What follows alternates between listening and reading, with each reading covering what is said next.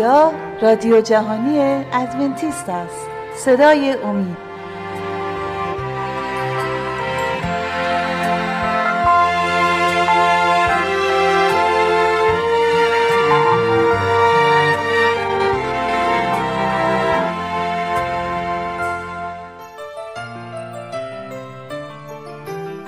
با درود به شما شنوندگان گرامی، با برنامه صدای امید در خدمتتون هستیم. از سری جدید برنامه‌های مکاشفه امید امروز 2 مطلب تقدیم حضورتون خواهد شد. لطفاً توجه فرمایید. مطلبی رو تقدیم حضورتون می‌کنم با عنوان مکاشفه فریب مهلکی را فاش می‌کند. اما قبل از اینکه به صحبت‌های امروز بپردازیم، از شما دعوت میکنم اگر پرسشی در مورد گفته های ما دارید میتونید با شماره 20 357 99 786 707 از طریق تلگرام با ما تماس حاصل فرمایید. آیا امیدی فراتر از مرگ برای انسان وجود دارد؟ چه اتفاقی در هنگام مرگ رخ میدهد؟ پاسخ این پرسش عالمگیر را در کتاب مقدس میتوان به روشنی یافت. باید اقرار کنیم که مسیحیان و غیر مسیحیان با جوانب بسیار مختلف با موضوع مرگ برخورد میکنند. در برخی از مذاهب باور به تجدید تجسم وجود دارد. در طرز تفکر رایج غیر روحانی مرگ پایان کار است و چیزی فراتر از آن نیست. در قبال این سوال که در هنگام مرگ چه اتفاقی میافتد، عده کثیری از مسیحیان به این اعتقاد دارند که روح شخص مرده از بدن جدا شده و به بهشت و یا به جهنم می رود. برخی دیگر به برزخ معتقد هستند که فضا و یا ناحیه میان بهشت و جهنم می باشد. آیا مردگان در مرگ خفته و در انتظار بازگشت عیسی هستند؟ یا آنها همکنون در بهشت به سر میبرند؟ و آیا روح آنهایی که همکنون در بهشت هستند قادر به دیدن یا صحبت کردن هستند؟ آیا آنها دهان و گوش دارند؟ اگر روح دارای چشم و دهان یا گوش میباشد و واقعا در آسمان است، پس چه نیازی به بازگشت آن برای گرفتن جسم تازه است؟ مشاهده میکنیم که این موضوعی بسیار جنجالی است. بسیاری از مردم در رابطه با موضوع مرگ در سردرگمی به سر میبرند. چه اتفاقی در هنگام مرگ رخ میدهد؟ آیا روح انسان ابدی است؟ آیا روز رستاخیزی در کار است؟ اگر روح انسان ابدی و لایزال است، پس در لحظه مرگ بیدرنگ یا به بهشت وارد شده و یا به جهنم میرود. اگر روح فراناپذیر است، پس آن قادر به تماس با انسانها هم می باشد. موضوع اصلی مرگ در کل مرتبط با موضوع ابدیت است. آیا ما انسانها ابدیت را همکنون در تصاحب خود داریم؟ آیا ابدیت را در هنگام بازگشت عیسی دریافت می کنیم؟ مرجع موثق برای پاسخ به این پرسش ها کجاست؟ آیا موافق هستید اگر بگوییم که جواب این سوال و در کل جواب همه این پرسش ها را میتوان در کتاب مقدس یافت؟ به همین دلیل است که میگوییم اگر در کلام خداست من آن را میپذیرم و اگر خیر آن برای من نیست. کتاب مقدس جواب های بسیار صریح و روشنی را پیرامون موضوع مرگ با ما در میون میگذاره. کتاب مقدس نه تنها موضوع مرگ رو با شفافیت مطرح میکنه، بلکه طریق برخورد با آن رو با امید و اطمینان تازه ارائه میده. فصل اول کتاب مکاشفه ما رو با شخصیت بسیار با شکوه و برجسته آشنا میکنه، با عیسی مسیح. او به ردای سفید و تابان ملبس است. چشمان او همچون شعله‌های آتش. عیسی خود را به این طریق در کتاب مکاشفه فصل 1 آیه 18 معرفی میکنه. میگوید و مرده شدم و اینک تا ابدالآباد زنده هستم و کلیدهای موت و عالم اموات نزد من است. عیسی به درون قبر رفت، ولی 3 روز بعد از آن بیرون آمد. او کلید موت را در دست دارد. ایمانداران به عیسی گرچه موت را تجربه می کنند، آنها می توانند با اطمینان راسخ در انتظار قیام از مردگان باشند. کتاب مقدس تمام حقایق روز رستاخیز را در صفحات خود گنجانده است. تمامی اظهارات آن اشاره به روز بازگشت عیسی و قیام ایمانداران از مردگان می کنند. حال سوال این است که کتاب مقدس در مورد روح لایزال و ابدی چه می گوید؟ برای پی بردن به پاسخ این پرسش نیاز است برگردیم به کتاب پیدایش، به آن هفته نخست خلقت. کلام خدا در پیدایش، در سفر پیدایش باب 2 آیه 7 می‌فرماید: خداوند خدا پس آدم را از خاک زمین بسرشت و در بینی وی نفس حیات دمید و آدم نفس یا موجود زنده شد. توجه کنید به این عامل بسیار مهم عنوان شده. خدا انسان را از خاک زمین آفرید، در بینی او نفس حیات دمید و آدم نفس زنده شد. آیا این آیه میگوید که خدا روح ابدی در آدم گذاشت؟ خیر، این گفته کلام خدا نیست. این است فرمول موجودیت و زنده بودن انسان. خاک به اضافه نفس مساوی است با موجود زنده، یا خاک به اضافه روح مساوی است با موجود یا نفس یا جان زنده. روح زنده یعنی انسان زنده و آدم شد نفس زنده یا موجود زنده. پس می‌بینیم که روح زنده یعنی شخص زنده. من روح ندارم بلکه خود روح هستم، روح زنده، همانند شما، شخصی زنده. پس این روح یا جان چیست؟ آیا روح ابدی است یا آن هم فانی است؟ در کتاب حزقیال 18 آیه 4 می‌خوانیم: اینک همه جانها از آن منند چنان که جان پدر است، همچنین جان پسر نیز، هر دوی آنها از آن من می باشند. هر جانی که گناه ورزد او خواهد مرد. آیا جان یا روح بر حسب کلام خدا فانی است؟ بله، چون کلام خدا می‌فرماید جانی که گناه کند خواهد مرد. پس طبق این آیه شخص گناهکار خواهد مرد. در کتاب مقدس واژه دیگری برای جان استفاده شده و آن است شخص، جان یا حیات.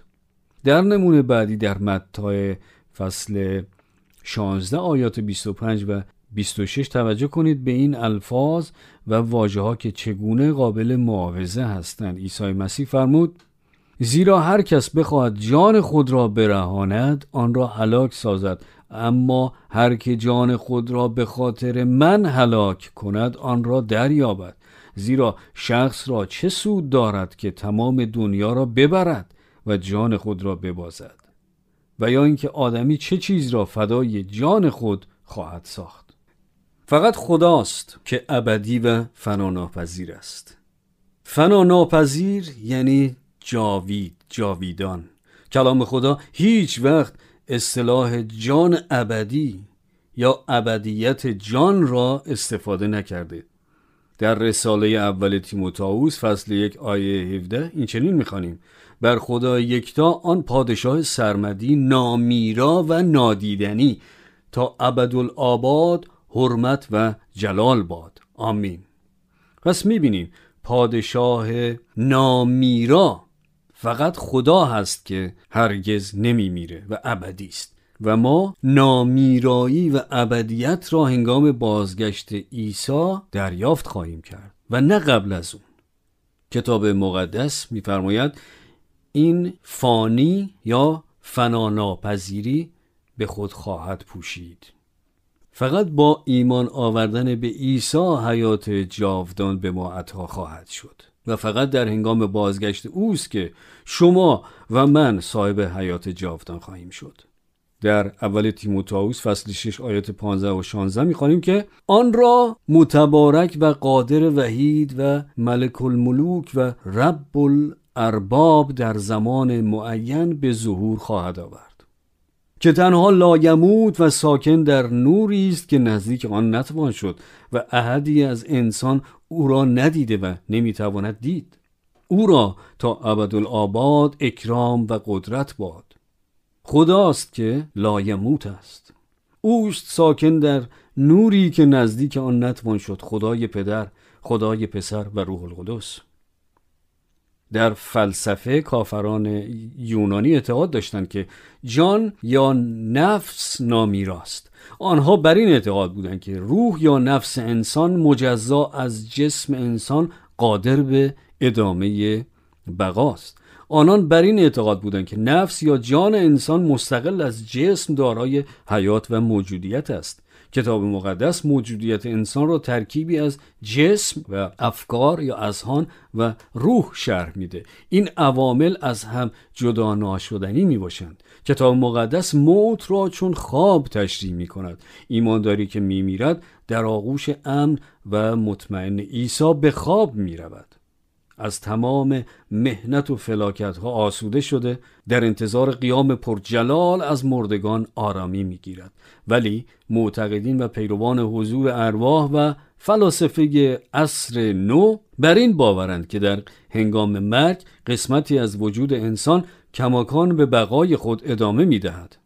نمی‌میرد و دستخوش مرگ نمی‌شود و نیز قادر به ایجاد تماس با زندگان می‌باشد. آیا شما خطرات مهلک این عقاید و دیدگاه ها را میبینید؟ شیطان این اعتقادات بسیار کاذب پیرامون مرگ را برای اغفال تمامی بشر استفاده میکند. فرشتگان ملعون او قادر به ظاهر شدن در جلوی عزیزان مرحوم هستند و آنها قادر به ارسال و انتقال به اصطلاح پیام های بین دنیای زندگان و مردگان میباشند.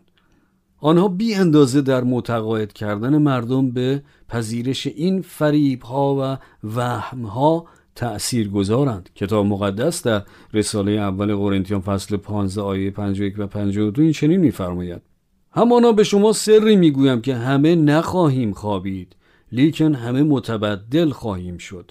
در لحظه‌ای، در طرفت‌العینی، به مجرد نواختن سور اخیر، زیرا کرنا صدا خواهد داد و مردگان بی فساد خواهند برخاست و ما متبدل خواهیم شد. قبل از اینکه دوستان به صحبت‌های امروزمون ادامه بدیم، میخواستم از شما دعوت کنم که اگر سوالی در مورد گفته‌های ما دارید، میتونید با شماره 20 357 99 786 707 از طریق تلگرام با ما تماس حاصل کنید. وقتی خدا آدم را آفرید، در بینی او نفس حیات دمید، نه روح ابدی. همانطور که کلام خدا را خواندیم، در پیدایش 2 آیه 7 می‌فرماید: خداوند خدا پس آدم را از خاک زمین بسرشت و در بینی وی نفس حیات دمید و آدم نفس یا موجود زنده شد. مرگ تماماً برعکس این است. چه اتفاقی در حین مرگ می‌افتد؟ چه چیزی به خدا برمیگردد؟ آیا کلام خدا می‌گوید روح ابدی او به خدا باز می‌گردد؟ در جامعه 12 در کتاب جامعه باب 12 آیه 7 می‌خوانیم: و خاک به زمین برگردد به طوری که بود و روح نزد خدا که آن را بخشیده بود رجوع نماید. پس جسم به خاک برمیگردد و آنچه که از خدا بود، نفس یا روح یا دم، به خدا باز میگردد. هویت شخص کماکان در ذهن خداست. در عهد عتیق در زبان عبری واژه‌ای که برای روح استفاده شده روح میباشد که به معنی نفس است. پس روح و نفس یکی میباشند و نه روح و جان. و این خیلی از انسانها را سردرگم کرده. به گمان خیلی ها جان و روح یکی می باشند، ولی حقیقت کاملا مغایر این است و این دو کاملا از هم متفاوت هستند. خداوند جسم انسان را از خاک زمین شکل داد، سپس خدا روح یعنی روح خود را در بینی انسان دمید و انسان موجود زنده شد. در هنگام مرگ جسم به خاک باز می‌گردد و نفس یا روح خدا به او باز می‌گردد. پس توجه کنید که کتاب مقدس روح و نفس را یکی می‌داند. در ایوب 27 آیه 3 می‌خوانیم که تا جان در بدن دارم و روح خدا در بینیم است. چه چیزی در بینی ایوب است؟ آیا چیزی که قادر به فکر و استدلال است؟ خیر، نفس خدا و بس. پس اینجا اون روحی که در کتاب مقدس ازش صحبت میشه همون نفسه که نفس قدرت تفکر و استدلال نداره. بگذارید با مثال لامپ توضیح بدم، با یک لامپ چراغ. برای روشنایی من نیاز به این لامپ دارم، ولی این لامپ به خودی خود کافی نیست. لامپ نماد بدن هست. برای روشن کردن این لامپ ما نیاز به جریان برق داریم. لامپ به خودی خود روشنایی نمیده، درست؟ پس نفس خدا یا روح خدا مثل جریان برقه. جریان برق در سیم جاری میشه و لامپ روشن شده و از خودش روشنایی میده. حالا در صورت درآوردن دو شاخه برق از پریز چه اتفاقی میفته؟ جریان برق به کجا میره؟ به نیروگاه برق. پس وقتی که تنفس ما و قلب ما میایسته، ما میمیریم و آن نیرویی که به ما زندگی داده، نفس یا روح خدا، به نیروگاه خودش برمیگرده. در مزمور 13 آیه 3 میخوانیم: ای یهوه خدای من، نظر کرده مرا مستجاب فرما، چشمانم را روشن کن، مبادا به خواب موت بخسبم. در کلام خدا مرگ یعنی آسوده و آرامی گرفتن. در کتاب مقدس روح یا جان ابدی وجود ندارد. روزی عیسی با شاگردانش برای دیدن دوست دیرینه خود ایل آزر و خواهرانش مارتا و مریم در راه بود. در حین راه خبر رسید که ایل آزر سخت مریض بوده و درگذشته. عیسی تا 3 روز تأمل کرد قبل از به راه افتادن به سوی خانه دوست خود. در راه عیسی این را به شاگردان خود گفت: دوست ما ایل آزر در خواب است، اما میروم تا او را بیدار کنم. شاگردان او گفتند: ای آقا، اگر خوابیده است شفا خواهد یافت. به گمان شاگردان ایل آزر مریض احوال بود و خب با کمی استراحت و خواب بهبودی حاصل خواهد شد. اما عیسی درباره موت او سخن گفت و ایشان گمان بردند که از آرامی خواب میگوید. آنگاه عیسی علنا به ایشان گفت: ایل آزر مرده است. برای عیسی و نویسندگان کتاب مقدس مرگ همانا خوابیدن است. عیسی به خانه ایل آزر رسید. او با فراخواندن ایل آزر از قبر و زنده کردن او قدرت الهی خود را آشکار ساخت. خب دوست عزیز، آیا باور داری که مرگ آرامی و آسوده گرفتن است تا زمان بازگشت عیسی؟ دوستان گرامی، شما رو دعوت میکنم که اگر پرسش‌های پیرامون موضوع ارائه شده امروز دارید، میتونید با شماره 20357 99 786 707 از طریق تلگرام با ما تماس حاصل فرمایید.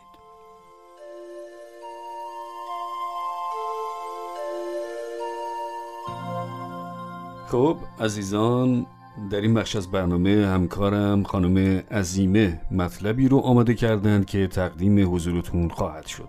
لطفاً توجه فرمایید. تنهایی سالمندان در جامعه امروزی مشکل رو به افزایشی است. طی صدها سال، سالخوردگان به همراه اقوام و کیشان خود در محیط بسیار گرم خانواده دوران پیری را می‌گذراندند. با صنعتی شدن و کوچ کردن افراد به شهرهای بزرگ، این الگو به هم خورده و خانواده هسته‌ای یا به عبارتی پدر و مادر به همراه بچه‌ها جایگزین آن شد. فرزندان این نوع خانواده تا سن بلوغ یا اشتغال و یا ازدواج در خانه مانده و پس از جدا شدن پدر و مادر مابقی عمر خود را تنها و جدا از سایر اقوام، حتی فرزندان، سپری می کنند. با فوت ناگزیر یکی از زوجین، دیگری برای سالیان سال در تنهایی به سر می برد. خانواده و اقوام نزدیک در این ایام بسیار حامی و مشوقند، ولی نه چندان نزدیک. قبل از اینکه به صحبت‌های امروزمان بپردازیم، از شما دعوت می‌کنم که اگر سوالاتی و یا نظراتی در مورد گفتگوهای ما دارید، می‌توانید با شماره تماس 20357 99 786 707 از طریق تلگرام با ما به اشتراک بگذارید. در بعضی کشورها جوانان به جستجوی زندگی و امکانات بهتر خانه و کاشانه خود را ترک کرده و به ممالک دیگر نقل مکان می‌کنند. سالیان بعد برای دیدار از خانه و زادگاه خود برای چند روزی به دید و بازدید می‌آیند، ولی سپس دوباره به مکان خود برمیگردند.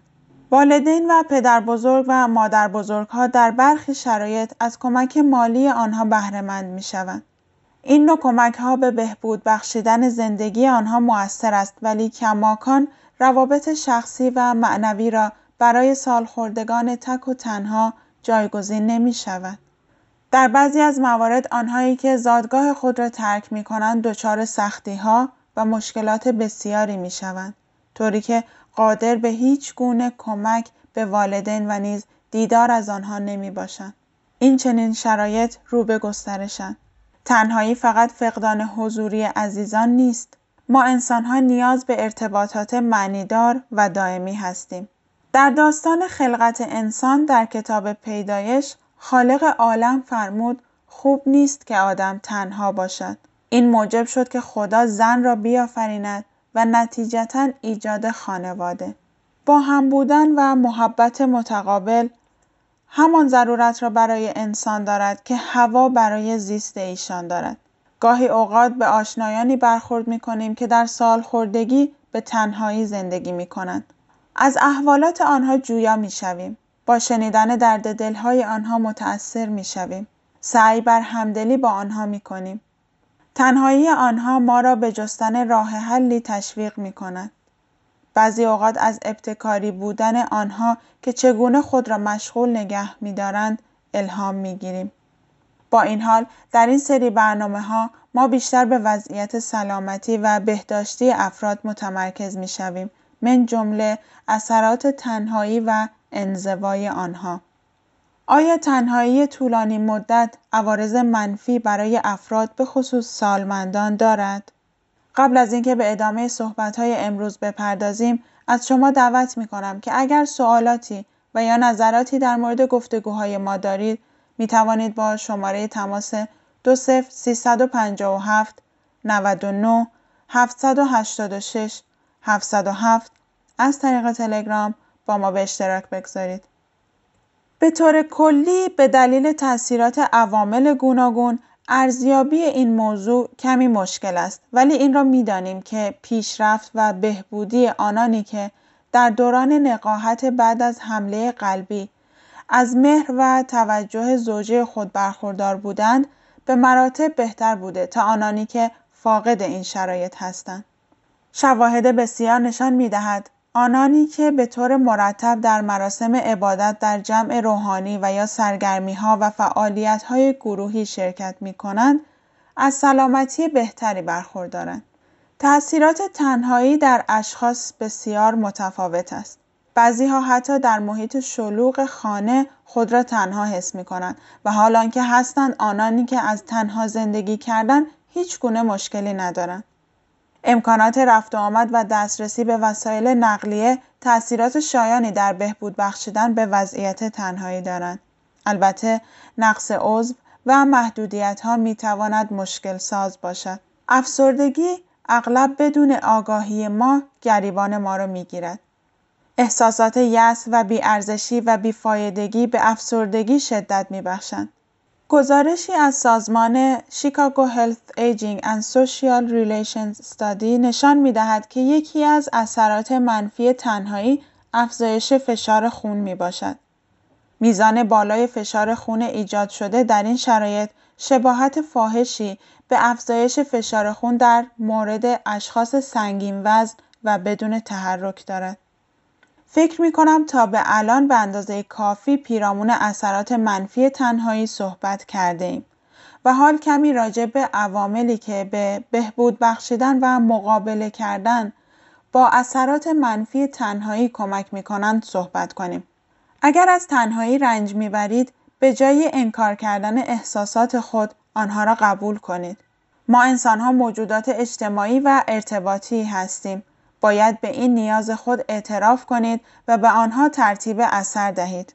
به عنوان نمونه اگر می توانید در بیمارستانی، کتابخانه یا خانه سالمندان و همانند اینها داوطلبانه مشغول شوید.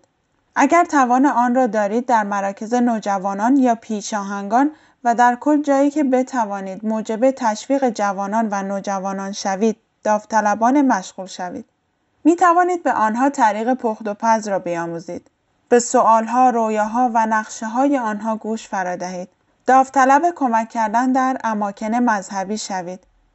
بسیاری به این کار شما احترام قائل خواهند شد و نیز از این طریق دوستان بسیاری پیدا خواهید کرد. اگر شما را به مهمانی یا پیکنیک دعوت می کنند قبول کنید. بسیاری خود را بی دلیل منزوی می کنند.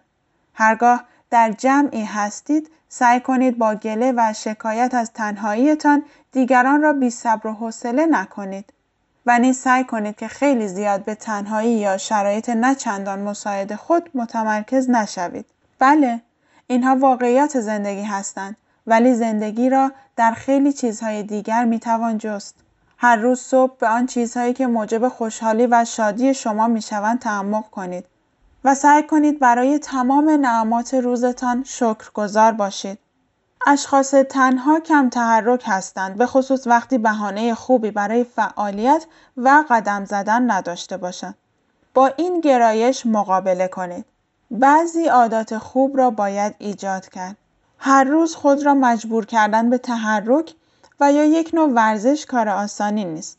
شما می توانید هنگام شانه کردن موهایتان کمی حرکات ورزشی نیز انجام دهید که زیاد حوصله‌تان سر نرود. پیرامون سلامت جسمی، تغذیه مرتب و سالم و نیز متنوع، کما اینکه کمی چالش برانگیز اما بسیار حائز اهمیت است. از هر گونه وسوسه به آشامیدن مشروبات الکلی برای رفع تنهایی خودداری کنید. حضور و بیداری ذهنی شما برای تصمیم گیری های روزانه و پرمعنا کردن و شادی بخشیدن به زندگی بسیار بسیار مهم است. زندگی را بسیار سخت نگیرید. بعضی از اشخاص تنها به دلیل نگرانی و اضطراب خود را پایبند 1100 جور رسم و مقررات می کنند و این منجر به بیشتر فاصله گرفتن از دیگران می شود. زندگی زیباست. همیشه این را به یاد داشته باشید. خدا شما را بی نهایت دوست دارد. از شما عزیزان دعوت می کنم که اگر سوال‌های پیرامون موضوع ارائه شده امروز و در کل مطالب مطرح شده در برنامه ها دارید، می توانید با شماره تماس 20 357 99 786 707 از طریق تلگرام و یا از طریق radio@omittv.org با ما تماس حاصل فرمایید. خب دوستان عزیز، سپاسگزاریم که تا این لحظه ما رو همراهی کردید. امیدواریم که برنامه امروز هم مورد توجه و استفاده شما قرار گرفته باشه. تا دیداری دیگر و برنامه دیگر، خدا نگهدار.